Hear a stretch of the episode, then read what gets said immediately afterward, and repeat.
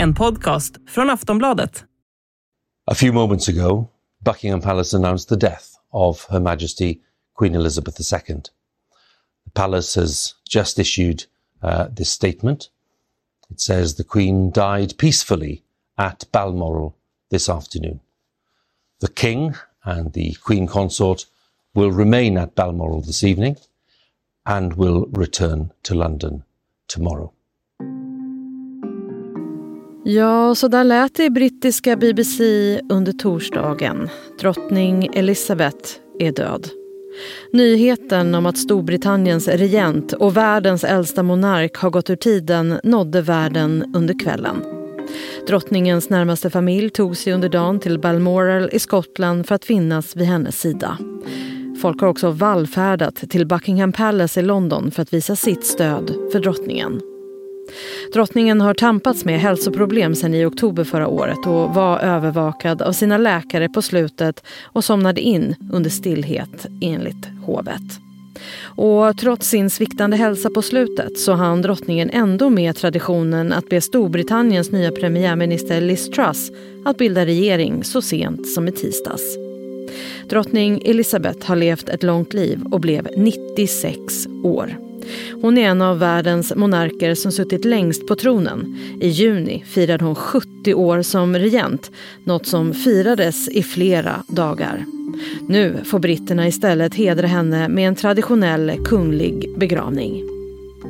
Redan nu så har Storbritannien en ny kung i Charles som tar över som regent. Kung Charles den tredje. Han har redan tagit över en hel del av hennes sysslor. Men hur redo är han för sitt nya uppdrag? Vem var drottning Elizabeth egentligen? Hur mycket påverkades hon av alla de skandaler hon tvingades genomleva? Och hur kan man bäst beskriva hennes avtryck i världen? Hur blir begravningen? Och vad händer nu med den stormiga brittiska monarkin? Dör den med drottningen? Allt det här pratar vi om i det här avsnittet av Aftonbladet Daily. Jag heter Jenny Ågren. Nu har jag med mig Jenny Alexandersson, vår expert på kungligheter. Jenny, hur går dina tankar just nu?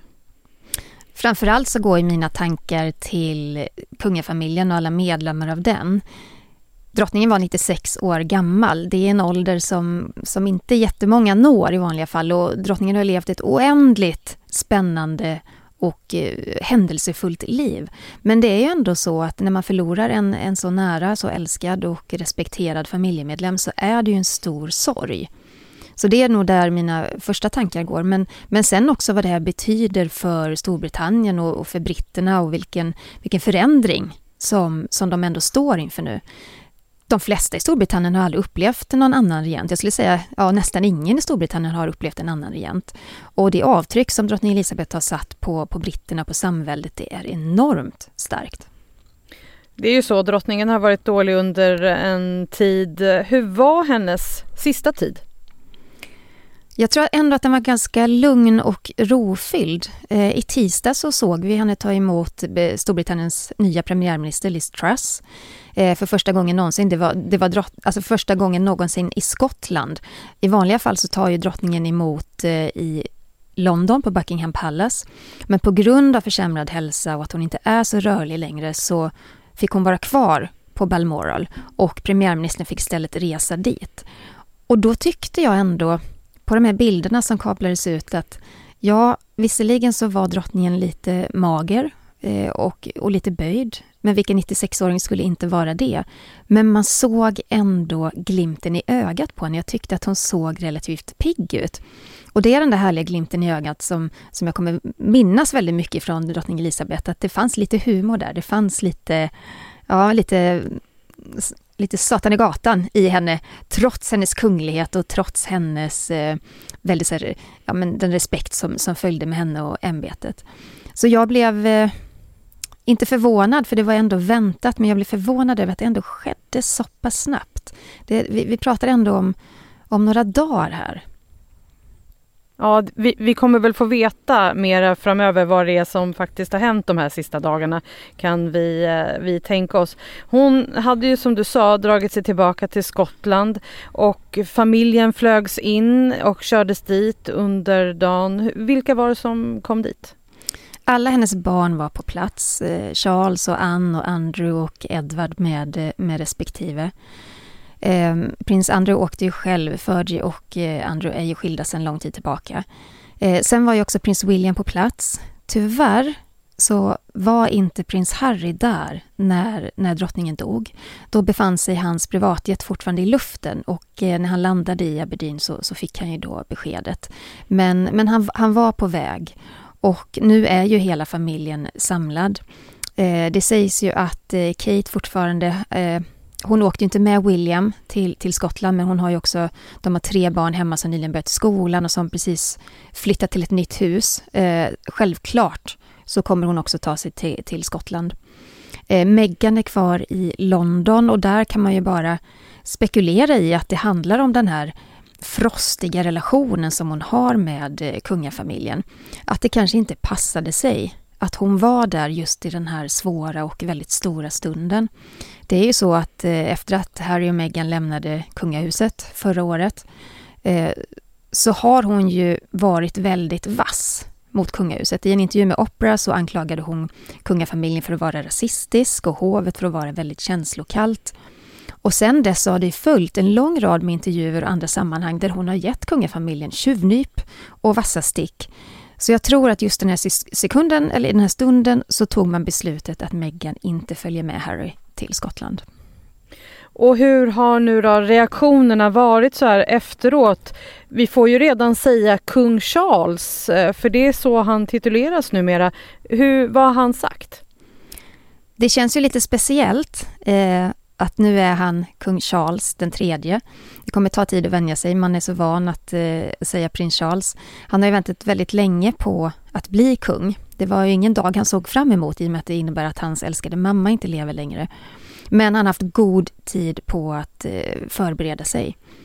Men det har varit enormt mycket och starka reaktioner på, på drottningens eh, dödsfall medier över hela världen rapporterar kring det här. Eh, hon, och jag menar i Storbritannien så har det fullkomligt exploderat. Det fanns ju en plan för vad som skulle hända när, när drottningen dog och hur medier skulle eh, en del, en del släcker ju ner sina sidor och sänder liksom bara nyheter om, om drottningen och kungafamiljen. Eh, men reaktionerna är oerhört starka. Vi har hört världsartister komma med uttalanden. Vi har statschefer från, från hela världen som gör uttalanden. Eh, den nya premiärministern naturligtvis höll ett tal utanför, eh, utanför sin bostad. Eh, det, det, är svårt att sammanfatta de här reaktionerna för att det är så enormt. Man märker ju att drottning Elisabeth har sagt, satt ett sånt otroligt avtryck på, på världen. Och, och, det märks ju också på de här uttalanden som görs, att det är så otroligt mycket kärlek då som liksom möter henne och framförallt familjen nu då som, som är kvar. Vi, Jenny, vi ska ta och lyssna lite på hur eh, kung Charles statement var eh, efteråt. We also have a statement from the king, from Charles, who became king on the death of his mother. And Charles says this We mourn profoundly the passing of a cherished sovereign and a much loved mother. I know her loss will be deeply felt throughout the country, the realms, and the Commonwealth, and by countless people around the world. Ja, det där var alltså ifrån BBC när man läste upp eh, kung Charles statement efter att hans mamma då har gått bort. Vi ska också Jenny passa på att lyssna på hur det lät när premiärministern Liz Truss eh, också talade. The death of Her Majesty the Queen is a huge shock to the nation and to the world. Queen Elizabeth II was the rock on which modern Britain was built. Our country has grown and flourished under her reign. Through thick and thin, Queen Elizabeth II provided us with the stability and the strength that we needed. She was the very spirit of Great Britain, and that spirit will endure. She has been our longest ever reigning monarch. It's an extraordinary achievement to have presided with such dignity and grace for 70 years. She has been a personal inspiration to me and to many Britons. Her devotion to duty is an example to us all. It is a day of great loss, but Queen Elizabeth II leaves a great legacy. Today, the crown passes, as it has done for more than a thousand years, to our new monarch, our new head of state, His Majesty, King Charles III. With the King's family, we mourn the loss of his mother, and as we mourn, we must come together as a people to support him to help him bear the awesome responsibility that he now carries for us all. We offer him our loyalty and devotion, just as his mother devoted so much to so many for so long. And with the passing of the second Elizabethan age, we usher in a new era in the magnificent history of our great country, exactly as Her Majesty would have wished, by saying the words, God save the king. Och vad säger du om det hon sa? Hon säger liksom på slutet God save the king. Ja, men det är ju väldigt kraftfullt tycker jag. Därför att nu har vi gått in i en ny era. Vi har en kung i Storbritannien. Ett land som har haft en otroligt stark och älskad och populär drottning i, ja, i 70 år. Det här är ju stora skor att fylla för prins Charles. Det blir nog inte helt lätt för honom. Det är ju så att drottningens regentid, den sträckte sig från tidigt 50-tal till 2020-tal. Hon har hunnit se Berlinmuren byggas och rivas, Sovjetunionen som faller sönder, kalla kriget, alltså hon har ju varit med om konflikter och, och men också glädjestunder eh, de här 70 åren. Eh, hon har mött 15 premiärministrar, Ja, det är en teknisk utveckling, en digital utveckling. Hon har barn, barnbarn och barnbarns barn. Det är ju en imponerande historia. Ja, och i somras så firade hon ju 70 år på tronen. Jenny, du var där och eh, firade. Men hur skulle du beskriva hennes tid som drottning? Jag skulle säga att hon är en, eller var en kraftfull symbol för det gamla och det nya Storbritannien. Och att hon också var otroligt duktig på det här med att vara en enande kraft. För jag menar, Storbritannien var under stor förändring, speciellt de senaste åren. Men också en hel värld som har varit i väldigt snabb förändring. Och där har ju hon satt ett avtryck verkligen.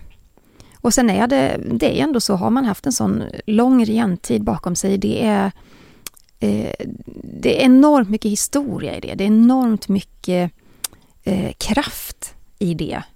Och det ska bli spännande att se hur, hur kung Charles nu tar sig an den här nya rollen och hur han hanterar det här ansvaret. Och självklart så finns det ju en, en väl planerad plan för hur han ska ta sig an den här rollen. Eh, vi vet ju att han och Camilla de, de stannar över natten vid Balmoral men redan imorgon så återvänder de då till London. Nej, men jag ser verkligen fram emot att se hur han tar sig an den här rollen. Sen är det ju så, vi kan inte blunda för alla de skandaler som har omgivit det brittiska kungahuset under många, många år under Elisabeths tid på tronen. Eh, vilken skandal skulle du säga har skadat henne mest? Ja, drottningen säger ju själv att 1992 var Annus Horribilis det, det hemska året, det fruktansvärda året. Eh, hennes älskade slott, Windsor Castle, brann. Tre av hennes barns äktenskap gick i kras. Men kanske är det ändå så att 2021 och 2022 har varit lika horribla i så fall. Eh, prins Andrew som sägs vara hennes favoritson, han blev anklagad för våldtäkt och varit inblandad i en rättsprocess. Och sen är det ju det här med Megxit, att Harry och Meghan faktiskt beslutar sig för att lämna kungahuset. Eh, det är en stor sak och det är ett stort beslut och jag tror nog att drottningen var lite sårad över det beslutet. Hon gav ju dem först ett, eh, ett år att tänka över saken, att testa eh, testa den här nya rollen. Eh, men de bestämde sig för att de vill inte ha någonting med, med kungahuset och, och familjen att göra helt enkelt. Det tror jag tog hårt på henne. Sen är det ju så, hon är otroligt älskad eh, och har varit det under hela tiden av det brittiska folket. Hur, hur tar de emot det här nu? Med stor sorg. Vi ser ju redan nu hur, hur det här havet av blommor växer utanför grindarna på Buckingham Palace, men också vid eh, Kensington, nej förlåt, eh, Windsor och eh, Balmoral. Framförallt Balmoral. Det, det vet jag att de redan för många timmar sedan bar ut kravallstaket för att man, och det var innan beskedet kom och det var ju för att man förberedde för sörjande människor att, att liksom hålla dem på, på ett tryggt och bra avstånd helt enkelt. Eh, vi kommer se det i brittiska medier. Många, många sidor eh, har ju liksom för, förändrat sina hemsidor. Många medier har förändrat sina hemsidor för att hylla drottningen. De har, de har blivit lite mörkare, det, det är mer bilder på drottningen och det är det man rapporterar om och i stort sett ingenting annat. Eh, vi ser det bland Londonborna. Eh, vi såg ju bilder i tv-sändning här eh, som vi gjorde i samband med, med, med att det är meddelandet kom om hennes dödsfall. Och eh, min kollega Petter i London, han, eh, han, han berättade det att eh, britter gråter, eh, att, att britter sörjer på ett sätt som att eh, hon vore en, en mycket närmare person för dem än, än bara en, en monark av ett land. Att man betraktade drottningen ja, men lite som en gammelfarmor, en, en person som alltid fanns där. Genom kriser, genom skandaler. Hon var alltid en fast punkt. Så sorgen är stor i Storbritannien, det är den verkligen. Och hur blir det nu med begravning? Ja, jag gissar ju att det här faktiskt kan bli den största kungliga begravning vi ser i modern tid. Har man suttit 70 år på tronen då finns det en stor styrka i det. Det finns ju en plan som sätts i verket, som redan har satts i verket, som heter London Bridge. Det är liksom kodnamnet för drottningens statsbegravning. Och den följer ju, den följer väldigt speciell, eh, en väldigt speciell, eh, vad ska man säga, händelseförlopp, en process. Och det är ju så att den första som får reda på det här dödsfallet utom familjen, det är ju då premiärministern Liz Truss. Eh, sen är det andra viktiga tjänstemän och, och liksom, eh, ja, människor både i Storbritannien och samhället som får det här meddelandet. Och sen kablas då pressmeddelandet ut så att hela världen får reda på detta. Och eftersom drottningen då eh, somnade in på Balmoral i Skottland så, så, måste man då föra kroppen tillbaka till London. Och det gör man på ett eh, kungligt tåg. Och är det inte så, ja men då, då får man ju, alltså funkar inte det, då kommer man såklart klart transportera via flyg. Men, men planen är att hon ska ta, tas ombord på ett tåg. Och i London så möts hon då av premiärministern och eh, regeringen. Och sen inleds då den här sorgeperioden som är ganska lång. Eh, det är en mängd ceremonier och minnesstunder och evenemang då som är planerade till drottningens minne. Och sen på dag fem så kommer det gå ett processionståg med drottningens kista från Buckingham Palace till Westminster. Och då har man förberett för att hundratusentals britter då ska sluta upp längs vägen. Och, och där tror jag, jag var ju då vid Platina-jubileet i, i somras och där var det så mycket folk. Det var, det var ju flera hundratusen som hade samlats i, i London. Det fanns ju platser i London man inte kunde ta sig till därför att det var så fullpackat med människor. Polisen stängde ju av vissa delar nära slottet och, och motade bort folk. Och jag kan tänka mig att vid den här begravningen så kommer det vara otroligt många som vill hedra drottningen. Att vi kommer se samma sak där, otroligt mycket människor. Och på dag 10 då så sker själva begravningen i Westminster Abbey. Och det kommer hållas två tysta minuter i landet och där tror jag även att vår svenska kung och drottning kommer att vara med inne i Westminster. Eh, omkring 2000 gäster då kommer att eh, samlas i kyrkan. Och sen är det det här då med kung Charles och eh, när han tar över. Han heter redan kung Charles då. Eh, när blir han sen krönt? Ja, han är ju Charles den tredje. Det är han redan nu, han är kung av Storbritannien. Men det här själva officiella, den officiella delen av att bli kung, eh, kröningen. Vi har ju ingen sån i Sverige, vi har inte den traditionen. Men i Storbritannien har man det och det är en stor apparat och ett stort, eh, en stor händelse. Och då tror jag att man gör så att man väljer att vänta lite med den kröningen. kröningen. För nu har man sorgeperiod och nu är det fokus på, på drottning Elisabeth och hennes begravning. Och så gjorde man ju också den gången då, då drottningen blev drottning. Eh, där väntar man nästan ett helt år på hennes kröning därför att man ville sörja klart då hennes far helt enkelt. Hur populär tror du att eh, kungen kommer bli? Det är väldigt svårt att, att spå kring det, eller sia kring det, därför att eh, han har ju en förebild som var enormt älskad och populär och omtyckt. En person som då suttit 70 år på tronen, det går inte att slå det. Prins Charles kommer aldrig kunna nå, av naturliga skäl, eh, det rekordet. Eh, drottningen har ju haft 70 år på sig att, eh, att vara förebild, att vara symbol. Och eh, det är stora skor att fylla för honom. Men det finns ju såklart redan en plan. Eh, Prins Charles är ju förberedd, väl förberedd för det här. Eh, han har enormt mycket bra rådgivare vid Buckingham Palace. Han har väldigt mycket goda och nära vänner som har följt honom hela livet. Det kommer gå bra för prins Charles, men han kommer ju aldrig kunna mäta sig med sin mamma. Och det är han medveten om, utan han måste skaffa sig ett eget sätt att hantera den här rollen, eh, att ta på sig det här ansvaret. Sen är det ju lite skavigt får man säga, därför att eh, Camilla, hans fru, har ju hela tiden, eller var ju den tredje personen i äktenskapet mellan Charles och Diana. Och det har britterna inte glömt. Men de år som har passerat sedan prins Charles och Camilla gifte sig har ju faktiskt lett fram till att man faktiskt respekterar Camilla väldigt mycket nu. Man, man, tycker om henne, man ser att hon gör ett otroligt bra jobb. Så attityderna mot henne har förändrats. Och sen hjälpte det ju till ganska mycket att drottningen i somras gjorde ett uttalande där hon önskar se Camilla som drottning. För det var nämligen så att när Charles och Camilla gifte sig, då gjorde hovet ett uttalande att eh, Camilla gör inte anspråk på någon drottningtitel utan hon kommer då vara Princess Consort. En, en, liksom en, lägre, en lägre titel. Men när drottningen sa att hon önskar se Camilla som, som drottning så är det också så det kommer bli, det är så det är.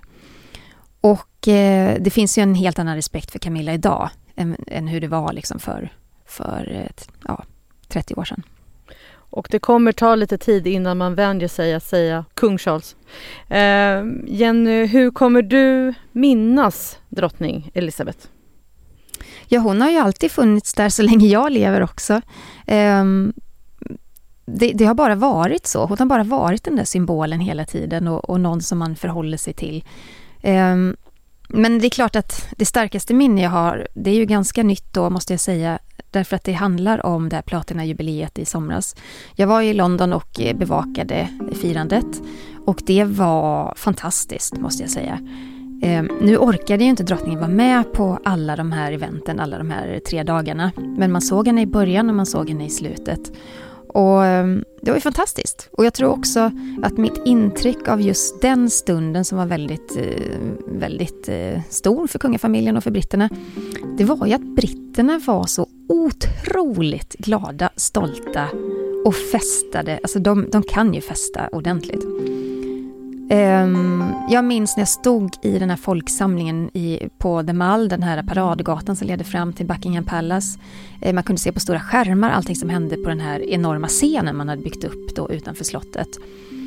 Och eh, när drottningens, varje gång drottningens bild dyker upp och man projicerade också en bilder på henne på, på slottets fasad. Alltså då, jublet nådde ju inga gränser.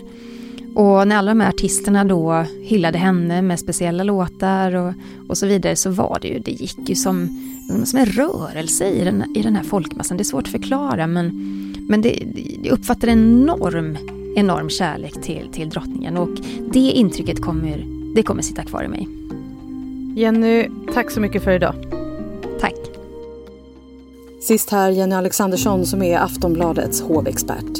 Jag heter Jenny Ågren och du har lyssnat på Aftonbladet Daily. Du kan läsa mer om allt kring drottning Elizabeth på aftonbladet.se. På återhörande. Du har lyssnat på en podcast från Aftonbladet. Ansvarig utgivare är Lena K Samuelsson.